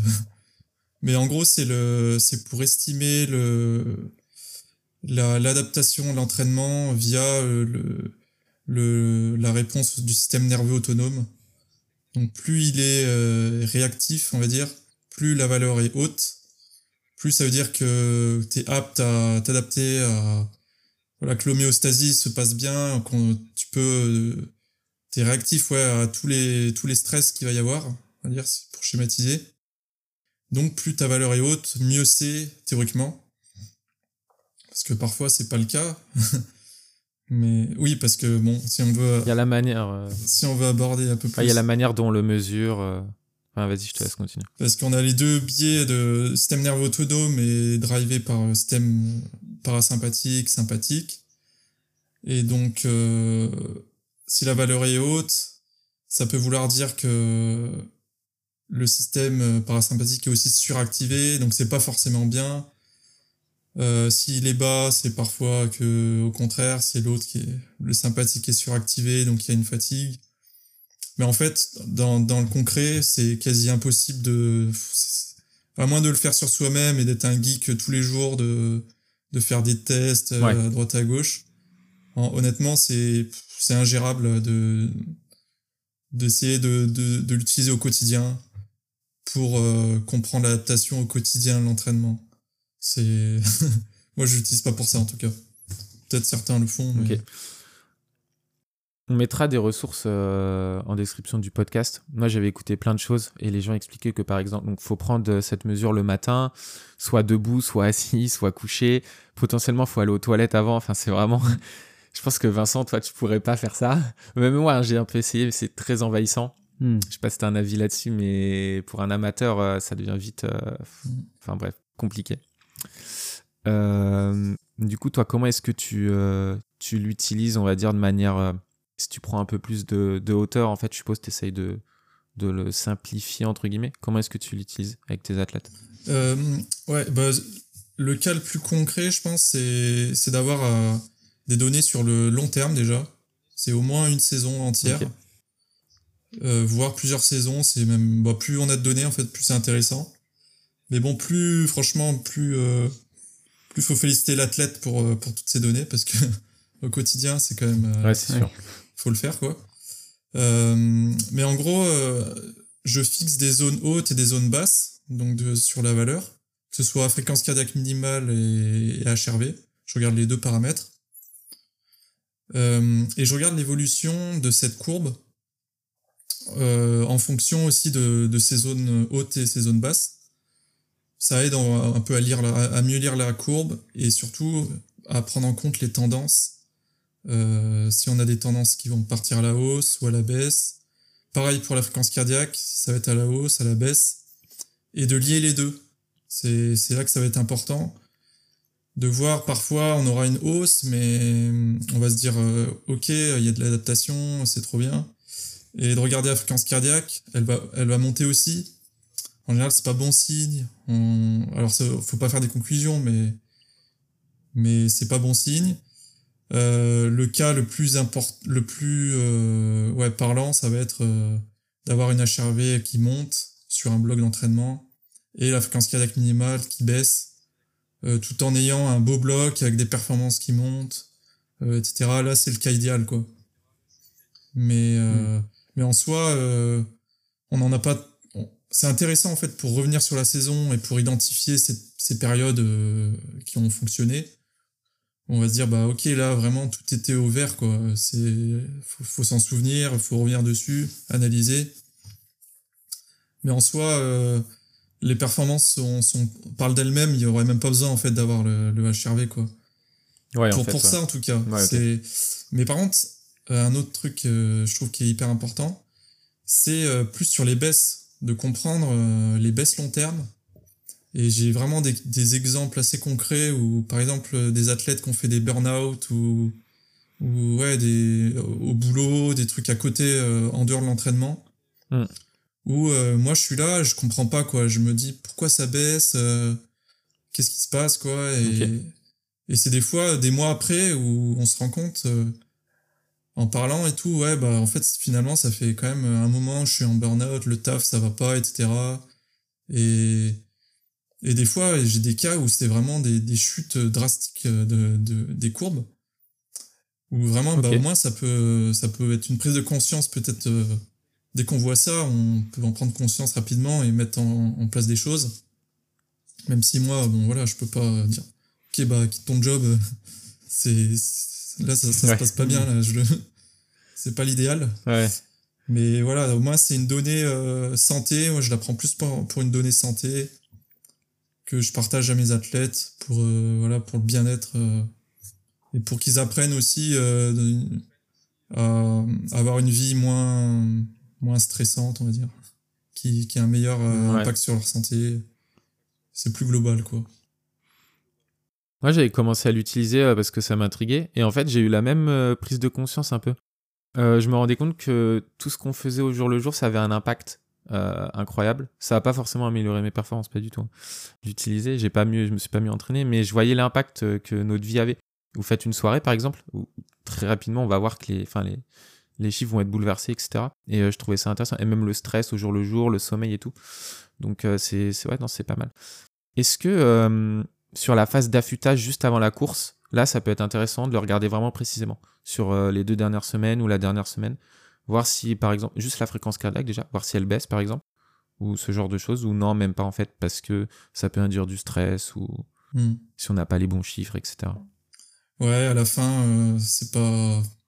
On croit des fois que c'est parce qu'on voit des valeurs qui sont cohérentes avec ce qu'on ressent, mais j'ai aussi d'autres cas où c'est pas le cas, donc au final, euh, on se dit Ouais, autant pas regarder parce que ça va, ça va peut-être être un mauvais biais euh, dans. Ok, là c'est la baisse et on arrive à la compétition, euh, c'est, c'est, ça met pas en confiance quoi. Alors que en fait, euh, des fois, ça va être la meilleure perte de la saison, elle va être là. euh, c'est Ouais. dur de, de comprendre forcément. ouais. Donc euh, non, c'est même sur l'affûtage, euh, c'est c'est compliqué. Ouais, C'est limite trop tard en fait, de toute façon. Ouais, c'est ça. c'est- plus trop rien faire. Il y a des qui- Mais encore il une y a fois, des cas hein, peut-être. Il y a des personnes qui répondent vraiment bien et et où là, oui, euh, on se rend compte que t'as- dès que ça baisse, euh, clairement, euh, ça va pas. Et le moindre, la, le moindre bloc qui passe bien, où il arrive à remettre euh, des- du bon volume, etc., ça réagit tout de suite. Donc là, ok, mais en fait, ils sont rares, euh, ceux qui répondent comme ça. Donc, euh, Ouais, c'est ok. ça le problème. Ouais. Et moi, plus globalement, je me demandais aussi, euh, parce que là, depuis tout à l'heure, on parle euh, voilà, de plein de données, de plein de modèles différents, de plein d'outils que tu utilises. Et je me demandais si toi, parmi tes athlètes, euh, justement, il y avait des athlètes où c'était peut-être très simple d'analyser et de, de les suivre au cours de la saison, et d'autres, au contraire, où bah tu sais pas trop pourquoi en fait, mais c'est compliqué. Enfin, ça, ça colle pas, t'as pas toutes les explications. Et justement, des vraies différences, euh, bah, peut-être des outils que tu utilises plus pour certains que pour d'autres et, et inversement. Hmm. Ouais, c'est exactement ça. Selon les athlètes, en fait, j'utilise euh, des données euh, un peu différentes. Parce que forcément, il y a tellement de différences, on se rend, se rend pas compte quand, tant qu'on n'est pas entraîneur, je pense, à quel point chaque individu est différent dans sa manière d'être, voilà, dans sa manière de, de réagir, euh, que ce soit entraînement et tout, quoi, même communication. Du coup, euh, faut, ouais, c'est un peu la partie difficile de mon taf, je trouve. C'est d'arriver à comprendre euh, l'athlète, un peu son profil et, et de pas ouais c'est d'individualiser quoi voilà au maximum et de pas tomber dans des ok il y a des trucs qui ont bien marché des indicateurs ouais que je trouve hyper pertinents et tout et qui sont pas bons pour cet athlète je comprends pas et tout et je vais je vais je vais pas lui dire quoi. Je vais pas lui dire non là on est on n'est pas bon là ça va pas. Alors que lui tout se passe bien de son côté euh, des fois faut ouais faut prendre du recul et faut partager que ce qui ce qui peut apporter en fait du plus à l'athlète quoi. Et si ça sert à rien de suivre cette euh, cet indicateur euh, je vais pas le faire quoi. Et puis on s'en fout quoi. On n'est pas l'important ça reste le plaisir et que l'athlète se sente bien, euh, qu'il se sente une progression et, qu'il qui qui n'ait pas de monotonie aussi euh, dans l'entraînement. Hmm. Ok. Ok, bah on a parlé pas mal euh, d'entraînement. Moi j'ai encore des questions, mais plus sur la partie course. Donc on a parlé, Vincent, tu avais posé une question sur le capteur de puissance en course, on y a déjà répondu. Euh, alors, je vous réfère encore à l'épisode 1 où là, avec Joseph, on avait vraiment parlé de pacing, tout ça. Moi, il y a un élément qui m'intéresse beaucoup en ce moment, c'est la nutrition en course. Vraiment en course. Alors, peut-être aussi un peu à l'entraînement, mais vraiment en course. Euh, il y a pas mal d'études qui sortent en ce moment qui expliquent que euh, la manière bah, dont on mange en course, concrètement, hein, le, le, volume de sucre qu'on va ingérer a un impact énorme sur la performance. Euh, en tout cas, c'est assez important. Et on parle de 100, 120 grammes de glucides. Est-ce que toi, c'est des choses que tu mets en place avec tes athlètes euh, et tu les incites vraiment à suivre ces tendances? Enfin, quel est ton ressenti sur la question en fait? Ouais, honnêtement, j'ai pas mal euh, suivi la, entre guillemets la mode de toutes ces études, ouais, qui ont montré vraiment, qu'on mis, qu'on remis au bout du jour là l'importance de l'alimentation, des glucides, des quantités euh, à ingérer pendant la course. Donc ouais, ouais, j'ai vachement euh, aidé les athlètes à, à s'habituer à ça. Et, et donc ouais, j'ai un petit retour, on va dire, euh, sur, sur, sur là-dessus. Sur est-ce que c'est pareil, j'ai l'impression qu'on allait trop loin. je pense que dans les surtout c'est en fait c'est surtout en, en triathlon cyclisme où, je pense c'est aller dans des valeurs là vraiment élevées, ça tourne à du 120 grammes par heure. Euh. Ouais, c'est ça. On vient titiller vraiment les limites, où on vient même euh, combiner trois types de, de, de, glucides différents pour, euh, pour mieux les assimiler, pour, que, pour optimiser encore plus l'assimilation des, des glucides. Et, et en trail, je pense qu'il faut pas faire des liens trop rapides avec le cyclisme et, et le triathlon parce que ouais le tous les chocs qu'on a en descente etc on peut pas se permettre en fait d'avoir euh, une saturation au niveau des intestins une accumulation on va dire de de, de, de sucre dans les intestins. Ça va créer de l'inflammation en fait avec les chocs euh, et, et honnêtement euh, déjà au-delà de 4, 90 grammes par heure je pense à mon avis c'est la limite s'il faut dire une limite, même si je pense qu'il n'y a pas trop de sens. Ouais. Ça dépend des gens. Mais déjà, au-delà de ça, euh, on prend des risques. Ou alors, faut vraiment euh, être sûr qu'on est capable de... On est entraîné pour ça. Les élites, il y en a qui arrivent hein, à prendre plus. Mais mais il y a trop trop de risques de, de saturer et de se pourrir la course. Euh... Ok. Donc ouais, faut trouver le, juste milieu. Ça dépend de ça dépend de la durée aussi, je suppose, de la course. Euh, sur des courses de deux heures, euh, je pense que c'est encore jouable, peut-être. Après, si on mm. va sur des ouais des 100 km, des ultras, là, ça commence à être compliqué. Bah, encore plus pour les amateurs. Hein. Je pense mm. que les gens qui font la diagonale des fous en 45 heures, faut pas s'amuser à à partir sur 100 grammes de glucides par heure. Ouais, c'est ça. Euh, bah ça c'est mm. c'est impossible à gérer. Bah ça dépend de l'intensité quoi en fait parfois, sur, euh, sur 10 heures de course, on est capable de mettre euh, de l'intensité. Donc, euh, on peut tourner à 90 grammes par heure sur même 15 heures. Hein. si on est habitué à ça, si on est capable de tenir une haute intensité aussi longtemps, pour moi, c'est OK, hein, ça se fait. Mais il faut pas tomber là-dedans non plus parce qu'il y a aussi plein d'exemples contraires et qui fonctionnent aussi, quoi. Même par exemple, euh, Elouzine et Lazawi, qui est euh, actuel, enfin un des meilleurs là sur trail court, euh, vers, euh, Ouais. enfin quasi ouais le, le meilleur avec Rémi Bonnet. Euh, lui, il prend quasi zéro glucides en course, même sur euh, jusqu'à 2-3 heures d'effort, il est capable de. Alors des fois, bon, quand il explose, il explose, mais mais euh, il est capable de four- des perfs stratosphériques sans prendre de glucides, quoi. Donc euh, Ok, donc c'est un- individuel encore une fois. Mm. Après, je suppose qu'il a des capacités de lipolyse euh, exceptionnelles, etc. Mm. Euh, ça, doit, ça doit jouer. Et peut-être qu'il arrive à stocker beaucoup en amont. Enfin, je suis pas assez expert hein, pour. ouais, non, c'est Mais encore une fois, ouais, expliquer, c'est. Mm. C'est c'est pour dire aux gens, faut pas forcément suivre les tendances, euh, les tendances à fond. En fait, si vous regardez euh, les euh, 100 grammes de glucides, ça correspond, si vous, enfin les, les gels par exemple, euh, bon, c'est une marque mais Power Bar, ce genre de choses, c'est 25 grammes de glucides. En fait, ça fait 4 gels à, à manger par heure. C'est, euh, C'est assez, assez énorme. Et si vous partez sur une course de 5 heures, moi j'ai déjà fait sur des courses d'une heure 30, ça passe, mais déjà là, en fait, un peu mal au ventre. Euh, 5 heures, ça commence à, à tirer. Et, euh, et donc. Ça euh, fait donc mal voilà. au portefeuille aussi. Est-ce que toi tu préconises Euh, Oui, euh, totalement. Bah du coup c'est ça le problème, c'est qu'en fait on va le faire en course Mm. et on va pas forcément s'y habituer euh, à l'entraînement et, euh, et c'est là que c'est dur. Bah non mais sinon en fait faut, enfin, Mhm. enfin bref on va pas parler du prix de ces- toutes ces choses Ouais. mais c'est très cher. C'est euh, incroyablement cher. Euh, Est-ce que toi tu préconises à tes, euh, aux athlètes que tu entraînes de te tester aussi à l'entraînement? Est-ce que selon toi ça vaut le coup de monter sur des doses aussi élevées? Enfin, essayer de toucher, on va dire, son max, quel que soit le max, hein, mais essayer de toucher son max. Ou euh, est-ce que tu leur dis, même sur des sorties longues, euh, bah en fait, non, pas forcément, et vous allez travailler euh, la lipolyse, enfin l'entraînement à basse intensité, ce genre de choses. Enfin, quel est ton avis en fait? Je te demande ça parce que j'ai lu des, choses récemment où on explique que la prise de, sucre, même modérée, peut être intéressante pour travailler les filières basse intensité, ce genre de choses. Qu'est-ce que tu en penses en fait? Mhm. Ouais, je suis, je suis d'accord là-dessus. euh. Bah, pour moi, c'est un- c'est le, le plus important, c'est d'être à l'équilibre au niveau énergétique euh, sur ton entraînement. C'est, je vois aucun intérêt à, bah, sauf à développer des, à, à s'adapter aux cétogènes, etc. Mais bon, ça c'est un autre sujet.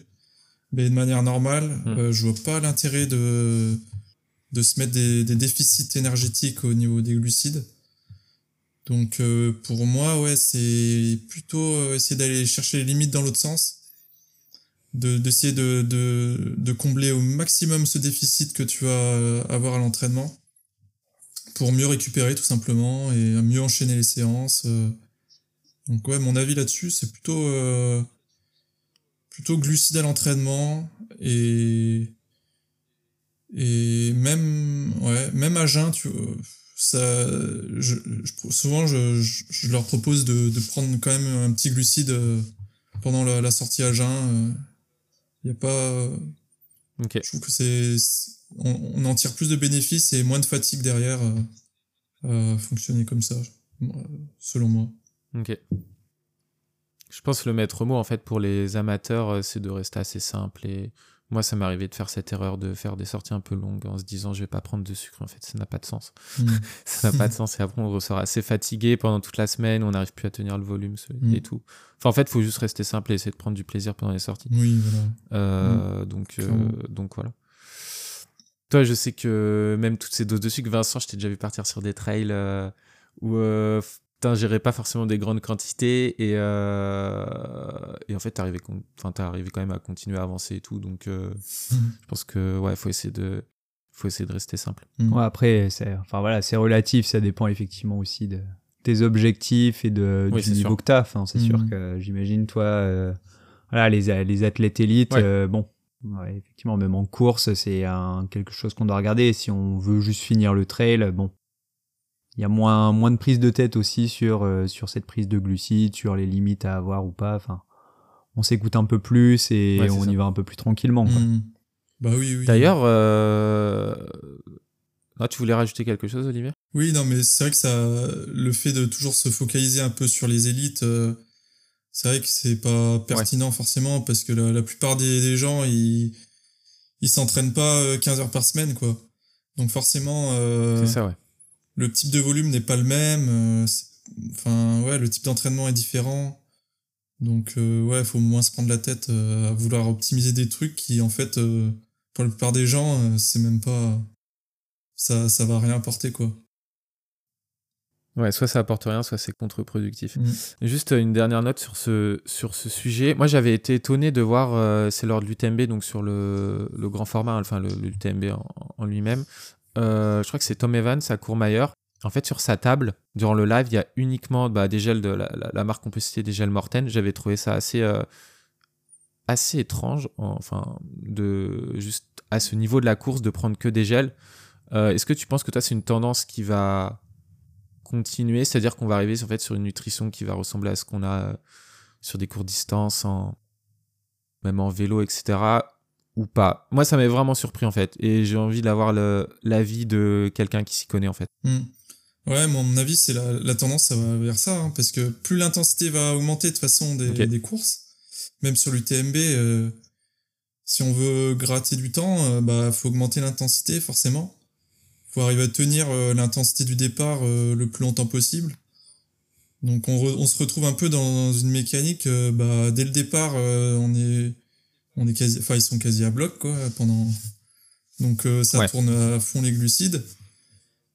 Ou en fait, avec les, la recherche de performance, si on arrive à tout optimiser, bah ouais, honnêtement, c'est c'est le, les glucides qui, qui vont manquer le plus quoi dans, en fin de course. Donc on est obligé de, de trouver un moyen pour en consommer le plus possible et assimiler le plus possible. Donc forcément, ça passe par, par des gels, quoi. Même si, bon, je, je sais pas comment ils font pour, pour les assimiler, mais, mais s'ils y arrivent, franchement, bah, j'ai envie de dire, tant mieux pour eux. C'est sûr que ça sera, ouais, c'est plus simple, ça fait gagner du temps, euh, même euh, euh, pour le ravitaillement, etc., pour plein d'aspects. Mais bon, je conseille pas au, au tout public, enfin aux autres, de faire ça, par contre. Hein. Ouais, c'est ça. Euh, ouais, on a parlé pas mal d'entraînement. En réalité, bah, il y a tellement de, questions, ça aurait pu durer encore plus longtemps, mais bon, on est obligé de. On s'est quand même bien concentré sur le, tout ce qui est capteur de puissance, donc c'était quand même assez intéressant. Euh, maintenant, on va parler de ton rôle euh, de Cam Runner sur bah, notamment les Golden Trail Series. Il n'y a pas que ça, mais bref. Et euh, tu en, as parlé un peu en introduction de tout ce qui est, ce qui est vidéo. Est-ce que tu peux nous expliquer ce rôle Comment t'en, en es arrivé là, en fait, hein, juste pour comprendre Ouais, donc, bah, de toute façon, le, le live en trail est arrivé assez récemment. il me semble que c'est. Bah, L'UTMB, ça fait un moment qu'il qu'ils en faisaient, euh, même si c'était pas du vrai live, mais ils ont attaqué, je crois, euh, déjà, enfin, ouais, il y a très longtemps. Euh, après, sur les Golden, donc, je crois que c'est, je dirais que c'est 2017 ou 2018 qu'il y a eu des premiers lives, donc mis en place par, bah, par l'équipe, par Greg Vollet, avec Salomon, et, et Sébastien Chéniaud, surtout, avec sa structure, la Outdoor Sport Live et ouais. Mousse Production, qui sont une société de production, mais voilà, ils travaillent ensemble. Euh, donc... D'ailleurs, il y a un. Je, te coupe juste, non, je te coupe juste deux secondes. Il y a un épisode super euh, intéressant sur le Let's Try podcast. Mm. Euh, vous pouvez aller écouter justement. Bah, ça fait, je pense que c'est vraiment un, un, bon, très bon complément avec ce que tu vas, ce que tu vas dire. Il y a la fondatrice du, de, de, cette société de production qui explique comment ils mettent en place les lives. Mm, mm, euh, etc. et comment ça s'est créé. Donc, euh, vas-y, je te laisse continuer, mais limite, allez écouter ça et ensuite vous écoutez. Ouais, carrément. Ouais. Bah, ce que bah, tu justement, bah, je travaille, je travaille essentiellement 90% avec eux, avec Isa et, toute l'équipe. Donc ouais, ouais, carrément. Et du coup, ils ont, eux, ils ont attaqué, c'est eux, ouais, ils ont attaqué sur l'UTMB il y a très longtemps. donc après, ça s'est petit à petit, ça s'est professionnalisé. Je pense c'est donc c'est Greg surtout qui voulait je me souviens, donc quand il m'a, il m'avait appelé euh, pour euh, parce qu'il voulait structurer le pour passer à la télé, c'était son objectif, euh, et ça c'était en 2020, je crois. donc il cherchait, on va dire, c'était la première fois où on va dire les, les caméras runner allaient être payées, etc. Ça allait être un peu plus cadré, les équipes allaient être un peu, allaient être formées, machin. Donc ça, ouais, c'est assez récent du coup, 2020. Donc j'ai attaqué comme ça, donc par le biais de Fleury Rouge. Donc je sais pas si vous connaissez, mais voilà qui. Euh, ouais. Il a il a fait un interview mais euh, aussi, tombe bien. Un podcast. Mais... Ouais, ok. Non, je, dis que je l'ai vu d'une sens, il a battu Baptiste Chassagne sur le trail de, de Ah, bah Saint-Éan, oui. c'est pour ça, en 30 km. Mm. Euh, donc vas-y, je te laisse continuer, c'est marrant. Le monde est petit. Donc voilà, donc on, on, a, on a attaqué euh, en 2020 et sur les Golden Trail, euh, donc il y avait eu, euh, voilà, c'était la fin de saison. euh, Bon, je sais pas si ça vous parle, mais il y avait eu une, une, une édition en Allemagne, euh, il y a eu la Skyrune euh, Mm. et la finale euh, qui était à, à El Hierro. Donc, donc voilà, ça c'était vraiment les premiers lives que j'ai fait avec l'équipe, etc. Donc euh, avec les voilà les tous les athlètes, etc. C'était sûr que c'est des super expériences parce que bah en dehors de, de tout ce temps où tu filmes, bah tu passes du temps avec tout le monde, avec les, les équipes, les athlètes. Ouais. Euh, t'échanges, etc. Même pour moi en tant qu'entraîneur, c'est c'est hyper enrichissant parce que je vois les les élites euh, comment ils fonctionnent, euh, même leur gestion de course, etc. Donc j'arrive à, à voir aussi, euh, même si je suis pas toujours très lucide quand je les suis, j'arrive à voir un peu comment, Ouais. ils, comment ils font. Euh, Bah, Est-ce que tu peux expliquer aux, ouais, aux gens concrètement comment ça se passe euh, Combien de temps tu cours avec eux euh, La gestion de la caméra, ce genre de, ce genre de choses? Vraiment, pour que les gens comprennent, en fait, hein, si vous voyez des images, c'est juste bah, Mm. c'est des gens comme toi qui filment, en fait. Comment est-ce que ça se passe concrètement, en fait? Ouais, ouais, bah faut savoir qu'il y a quand même des grosses équipes. hein. On est parfois, on est plus de 20 sur pour tout capter. Sur le terrain, on est facilement euh, 4 runners en moyenne. En général, on est souvent 4. Et pareil, il va y avoir au moins 4, voire 6, voire 8 VTTistes en VTT électrique qui vont pouvoir faire au moins toutes les portions roulantes euh, parce que sinon euh, c'est infaisable pour nous. Euh, Du coup, nous, on est plutôt spécialisé sur les, les portions euh, en côte raid, les portions techniques et les descentes techniques. Donc euh, c'est là aussi où bah, Fleury, c'est aussi un orienteur, par exemple. Et, et je pense que c'est là aussi qu'on est, on apporte euh, pas mal d'expertise là-dessus, parce qu'on est capable de, tenir une caméra et de cadrer euh, sur des allures assez élevées, quoi. En tout enfin, sur un terrain technique. euh, euh, moi, je suis capable d'aller même à, max, à, à max 12 dans une descente technique, tout en euh, ayant le bras stabilisé, euh, tout en cadrant la caméra. Et ça, c'est vrai que c'est pas donné à tout le monde, et c'est grâce à la CO que ça, ça, ça nous aide un peu euh, là-dessus. Donc ouais, on suit des portions euh, définies à l'avance. On a des, on se fait des, on a des plans de course, voilà, qui sont étudiés, etc. Et Il y a toute une logistique. euh, des fois, c'est vraiment un casse-tête. Surtout sur les, sur les UTMB. euh, bon, bref. Quand ça devient des ultras, c'est vite un casse-tête. Euh, voilà, pour aller filmer donc des portions. Après, on donne le relais à d'autres personnes. On filme les femmes. euh, On a tout- il y a tout un scénario qui est, qui est un peu établi à l'avance. Et qu'on essaye de suivre euh, comme on peut. Parce que des fois, on, des fois, on n'est pas en forme. hein. Il y a des jours où ça, les jambes répondent pas. Ouais. euh, On se met dans le mal, hein, des fois. on prend des risques. Bon. C'est c'est pas facile. On en avait parlé euh, en préparant l'épisode. Pour raconter aux gens, c'était juste avant que tu partes sur les, les Golden, donc les finales des Golden Trail Series en Italie sur la côte Ligure. Mm. Tu m'avais dit, euh, ouais, ça va être compliqué de suivre Rémi, euh, Rémi Bonnier euh, et Louzine Alazaoui. Mhm. Euh, comment est-ce que ça s'est passé euh, Comment est-ce que tu as géré le truc? Enfin, si tu les as, les as filmés, en fait, je sais pas. J'ai vu des images, mais Mhm. je sais pas qui a filmé. Ouais, bah alors j'ai eu de la chance, on va dire. C'est que Fleury s'est coltiné les, les, premiers, les premiers hommes. Et moi j'étais plutôt sur le deuxième groupe des hommes. Donc euh, là-dessus. euh, et des femmes, parce que du coup c'était ça c'était cool. C'est qu'il y avait un jour les femmes et un jour les hommes. Donc euh, Ouais. on a pu filmer vraiment les têtes de course euh, un jour différent. parce que des fois on doit enchaîner euh, d'abord les femmes et après on refait les, les hommes. Donc là, ça nous détruit. Euh, mais bref, là, ouais, on était. euh, donc j'étais sur le deuxième groupe, on va dire. Mais ça allait tout aussi vite, je pense. C'était euh, bah, avec les Kenyans qui attaquaient. euh, Ouais. C'était euh, Mm. c'était de la folie, ouais. Cette, cette course-là, c'était euh, c'était mémorable. Je sais pas comment ça a rendu, mais. Et toi, Et toi, à ce moment-là, t'arrives justement à, un peu vivre la course aussi, vivre, vivre les classements, ou t'es vraiment focus sur j'essaye de suivre ou, ou de filmer et je verrai ce qui s'est passé plus tard? Non, honnêtement, c'est dur de suivre. On essaye, mais on est, on est focus tout le temps. Il y a toujours, on a les oreillettes, toujours des infos faut pas qu'on se plante quoi. Il y a des fois, euh, il n'y a pas de réseau, on n'a pas de, il y a des bugs techniques, on a tout le matos euh, à porter, euh, à gérer. Euh, ouais, faut vraiment tout contrôler. Faut s'adapter à la situation parce qu'il y a plein de, il y a plein de problèmes. vu qu'on est voilà, on est en terrain, en milieu hostile, on va dire.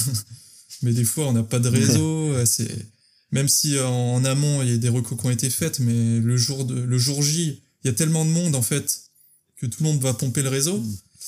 Donc on se retrouve, euh, mm. nous, euh, on n'a plus de réseau, les images passent plus, euh, les caméras, ça marche plus. Donc c'est vachement stressant, il faut arriver à gérer le plus vite possible toutes ces situations. Donc ouais, ce qui fait qu'on suit pas trop la course au final. on est un peu dans, on est mm. dans le guidon. Et ouais, on parlait de, gestion de course, même en tant qu'entraîneur, tu essaies d'apprendre des petites choses.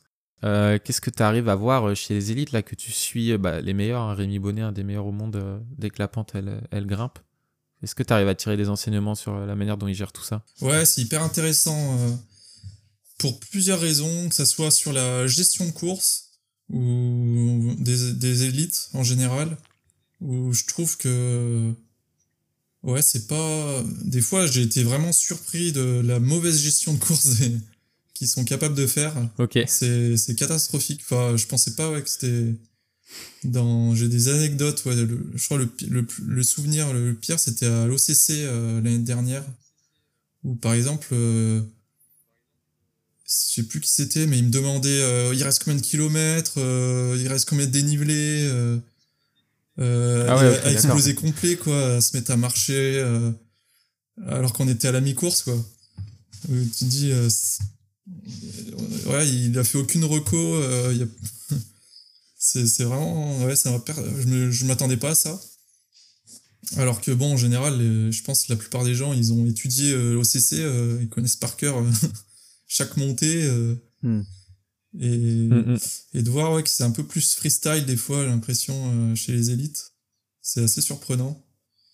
Mais, mais souvent, on le voit, hein, de toute façon, que ça part à bloc et et on le voit encore plus avec les Kenyans qui, qui ont des stratégies mm. euh, un peu euh, euh, offensives ou à partir très vite. Et, et souvent, euh, souvent ils craquent. Et ils craquent vraiment, quoi. Et genre, c'est, ils se mettent à marcher à deux à l'heure, quoi. C'est même pas. c'est on-off. Mm. Et donc là-dessus, ouais. Bah, parlons un peu. Ouais, vas-y, vas-y. Et non, après, sur le, ce que je trouve euh, qui est hyper intéressant sur, euh, sur la gestion de course, euh, c'est la façon dont ils ont l'air en facilité dans, les, dans les boss. Bah, notamment Rémi Bonnet, où on sent qu'il. Ouais. Enfin, c'est plusieurs fois, des fois, quand il, quand il est dans sa course, il, des fois, il, il me parle, même il tape la discute, et on sent qu'il est, il est à l'aise, quoi. Il, il, est dans sa gestion il maîtrise son sujet. Euh. Il est sous son, sous son seuil 2, en fait. Ouais, exactement. On sent qu'il est pas du tout. Euh, c'est ça. Il a, il a son seuil critique, il le dépasse pas, quoi. ouais. on mm. sait que c'est bien calibré là-dessus. Et euh, mais quand même, parce que ça aussi, c'est des données que j'aime j'aime bien analyser, parce que du coup, je mets, je mets souvent le capteur de puissance pour voir. par exemple, je vais suivre une côte en début de course et suivre une autre course, une, une, autre partie de la course en fin de course, une autre, une autre montée, et de voir euh, aussi le, la baisse de rythme. Et, et elle, est, elle est assez élevée quand même. Euh, chez, même chez les élites, il y a, il y a des grosses baisses de rythme. Euh, et c'est assez intéressant. Ça, ça peut rassurer, je pense, un peu tout le monde aussi. Mais chez mm. les élites aussi, ça, ça ralentit énormément. Et je pense qu'il y a... Pour ça, il y a encore une grosse progression. Je pense que le, en trail le niveau peut encore augmenter là-dessus mm. sur la, la, la, résistance à la fatigue, euh, sur euh, ouais, sur l'endurance euh, musculaire peut-être, sur plein d'aspects. Même la gestion, la gestion de course, hein, je pense, le fait de ne pas partir trop vite, mm. enfin ce genre de, de, choses. Moi, je suis toujours étonné, même sur l'UTMB, même le grand format, hein, ça part enfin très très largement en dessous des 4 minutes au kilo. Euh, ouais, je trouve ça toujours, euh, Mm. toujours, enfin ouais, vraiment ultra, euh, ultra surprenant. Mm. Après, c'est parce qu'il y a, enfin, il y a une partie de mental aussi, quoi. C'est même s'il y a la théorie, le, le plan de course, bah ouais, voir, voir l'adversaire partir devant et prendre une demi-heure, une heure. Enfin, j'imagine que Oui, c'est sûr. voilà, ça plombe le moral. Donc, j'imagine qu'il y a aussi un côté stratégique dont on sait qu'on se met un peu dans le rouge, mais ça peut, Mm. voilà, ça peut mettre un coup au moral au poursuivant et Ouais, je sais pas. Mais je pense que euh, pour, pour prendre un exemple concret, euh, par exemple de Nico Martin, euh, pour, Ouais. pour savoir un peu ses allures, euh, je l'avais testé sur un test lactate, donc euh, on avait un peu ses, ses zones et il, avait testé euh, justement, je crois que c'était à l'OCC, sur quelques courses, de se baser vraiment, d'être sérieux sur la puissance. Et, et quand même, il, bah ok, au départ, il était super loin, quoi, il est plus de la 30e place. Mais, euh, mais à la fin, euh, je sais plus, euh, sur cette course, il était, il était quoi. Et il avait réussi à Mm. beaucoup mieux gérer, et au final, il avait fait que doubler. euh, et peut-être que s'il était parti avec le groupe de tête dès le début, euh, il aurait, euh, bah, il aurait explosé. et- Mm. Donc, est-ce que tout le monde optimise son niveau de performance en faisant comme ça? Ouais, après, il y a de la stratégie, ouais, de toute façon. Parce qu'au final, euh, Mm. même si tu ralentis, si t'es devant, c'est pas grave, quoi. Parce que tout le monde ralentit. donc, euh, donc c'est bon. C'est vrai. Bah, exemple concret, euh, ça reste Ludovic Pomeray sur l'UTMB à chaque Mm. fois. Enfin, Mm. il, il le refait. Moi, je parle pour mon, mon cas. Mes meilleures cotes à chaque fois, c'est les courses où j'ai réussi à bien gérer. Quand je regarde la VAP à la fin sur Strava, c'est où c'est à peu près le plus lissé. Mm. Après, chacun fait, en fait ce, ce qu'il veut. Mais moi, je, je pense quand même, euh, bon, on digresse un peu, mais que essayer de maintenir un rythme euh, assez linéaire, ça peut quand même être, ça peut être la clé. Euh, ouais, pour revenir sur ton job de, de, de cam runner et sur les Golden Trail Series en, en particulier. Nous, on a fait un premier épisode un peu sur, euh, sur ce sujet. Euh, Qu'est-ce que tu penses du, du format? Aujourd'hui, on, enfin, on a des contre-la-montre. Quel est ton avis euh, là-dessus hein? Même d'un point de vue en fait télégénique, hein, tu les filmes, etc. Est-ce que tu penses que ça peut ch- changer la vision qu'on va avoir du trail, sachant que c'est diffusé sur Eurosport? C'est quoi ton sentiment là-dessus en fait? Hmm. Euh, à mon avis, c'est quand même, euh, ça devient une discipline peut-être euh, très très spécifique, quoi. Et ça s'éloigne peut-être. euh, En fait, le trail, ça devient, euh, il devient, il y a trop de disciplines euh, qui, qui deviennent trop euh, éloignées, quoi. Et peut-être. euh, Ouais. euh, ouais. re- Je pense que c'est bien pour le pour la télé, pour le visuel, mais ça va pas parler à tous les coureurs, à tous les trailers. Enfin, je sais que par exemple le, le dernier format là euh, de des Golden, bah je pense que c'était le top euh, à suivre. C'était hyper intéressant. euh. Mais tous les, il y a plein, de- il y en a plein qui sont pas, enfin ils se sont fait plaisir parce que c'était hyper joueur et tout, mais ils ont pas pu s'exprimer euh, comme ils auraient pu le faire sur une course classique de trail parce que ça demande pas les mêmes- le même entraînement tout simplement. hein. Euh, enchaîner des petites courses, euh, des petites montées, euh, petites descentes, avec très peu de récupération et, sans vraiment côte longue. Bah, au final, la plupart des trailers, ils, sont entraînés pour ça, pour endurer des longues montées, etc. Et, ah, et je pense qu'ils se sentaient un peu, bah, je me suis entraîné toute l'année pour, pour quelque chose. Et, et on arrive sur un format qui est complètement différent, où c'est dur de s'exprimer, quoi. En plus, il y a des avions de partout, euh, c'est... Donc ouais, Mm. faut, je pense qu'il y a un moment, il faudra quand même euh, rester sur un truc fixe, euh, que les, les- tous les athlètes puissent se préparer euh, pour la même chose, quoi. Et que, ce Mm. soit mieux cadré, quoi. Ok.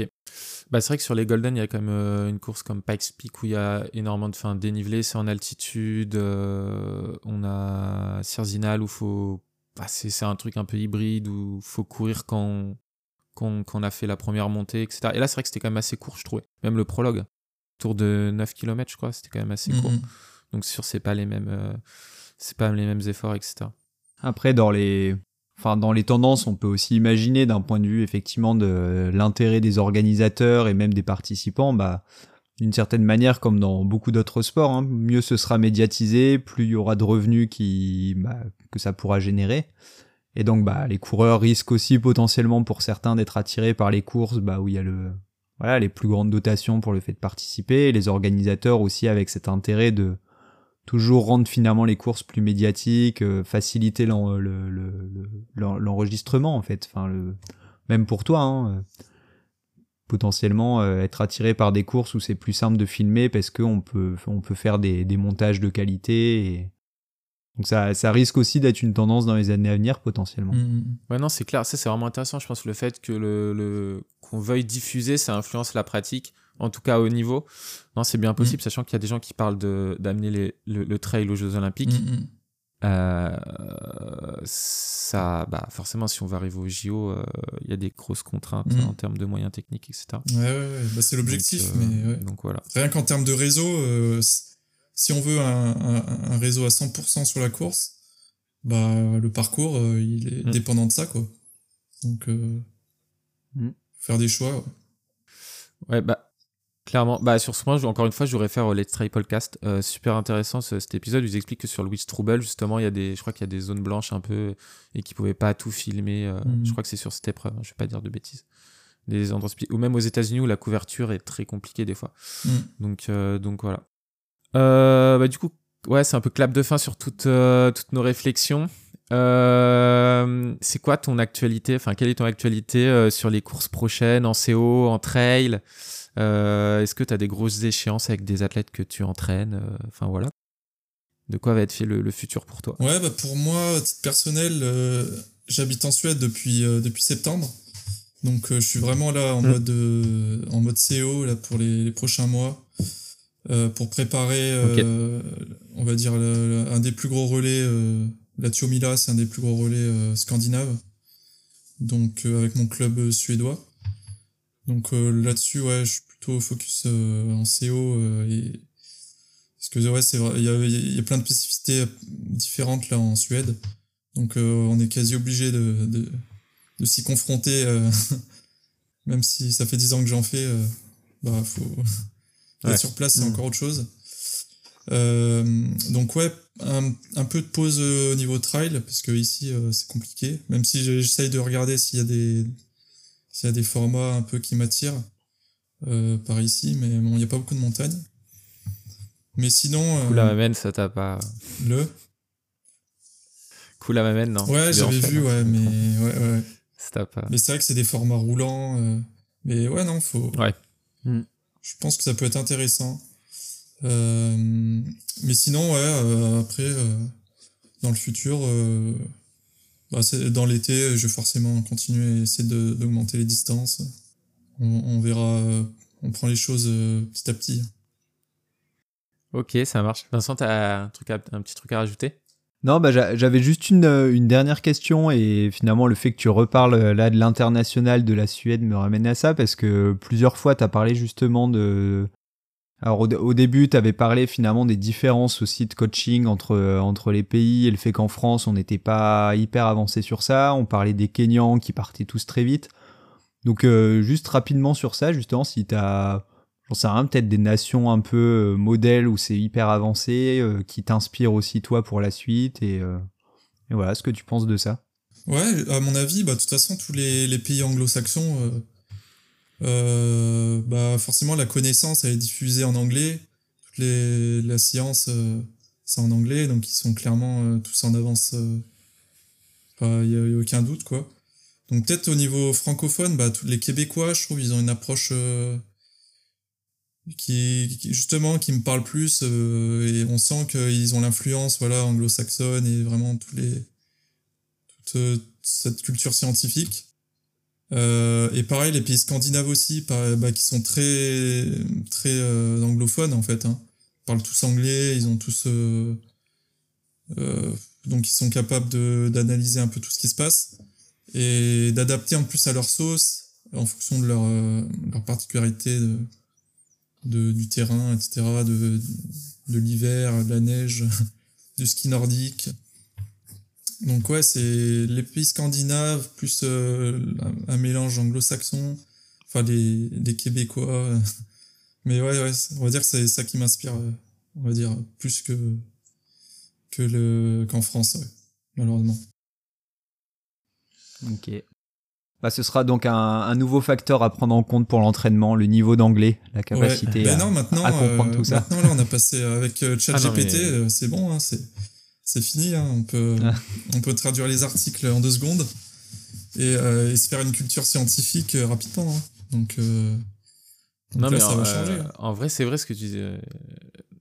Non, mais clairement, hein, si vous, dès qu'on commence à vouloir s'intéresser à des choses un peu pointues, c'est rapidement euh, dans une autre langue, enfin en anglais en gros. Et même si en France, je trouve que ça progresse, bah, j'ai cité la chaîne euh, YouTube de Rémi Rivet, je trouve que c'est des choses quand même assez intéressantes. Il y a de plus en plus de gens euh, qui font des choses euh, intéressantes. Il y a Nolio qui fait, euh, qui, des fois publie des vidéos, on apprend pas mal de choses. Donc je trouve qu'il y a quand même un peu une pénétration de cette culture euh, en France. euh, et on sort juste des entraîneurs, euh, notamment issus de l'athlétisme. Euh, je caricature un peu, mais ils vont beaucoup travailler la VO2 max. Et en fait, moi j'avais l'impression que des fois, quand on voulait apprendre des choses, enfin c'était compliqué en fait. On devait suivre un plan et on, on comprenait pas vraiment pourquoi on, on nous faisait faire ces choses-là. Et je trouve que maintenant, ouais, enfin, culture anglo-saxonne, c'est pas mal, mais ça progresse un peu en France. Euh, bon bah top, hein, on a parlé de d'énormément de choses, on aurait pu prendre encore plus de temps, c'est sûr, pour parler Ouais, et tout, c'est c'est tellement... C'est infini. Hein. C'est Mm. tellement pas. Ouais, non, c'est clair, c'est vraiment infini. Mais c'est assez, euh, c'est assez passionnant. Euh, pour les auditeurs qui nous ont écoutés, bah, on espère que vous avez apprécié le, le podcast. Euh, Olivier, tu as un site internet hein, où tu expliques, euh, bah, on va dire, tes méthodes, euh, enfin ce que tu Mm. Ouais, fais, exactement. Bah, sur tous les tu peux nous forums. dire comment il s'appelle, si vous voulez C'est trainingsharp, euh, du coup, point .com. Ok. Donc voilà, c'est plus voilà pour le côté suivi, il y a toutes les informations importantes. Mais faut pas hésiter à me contacter, après c'est plus simple souvent. Ok, ça marche.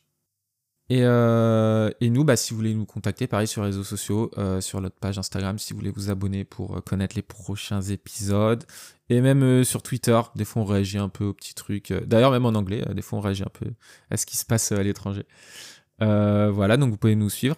Et aussi, si vous avez des retours sur l'épisode, si vous voulez qu'on améliore des choses, si vous avez des questions.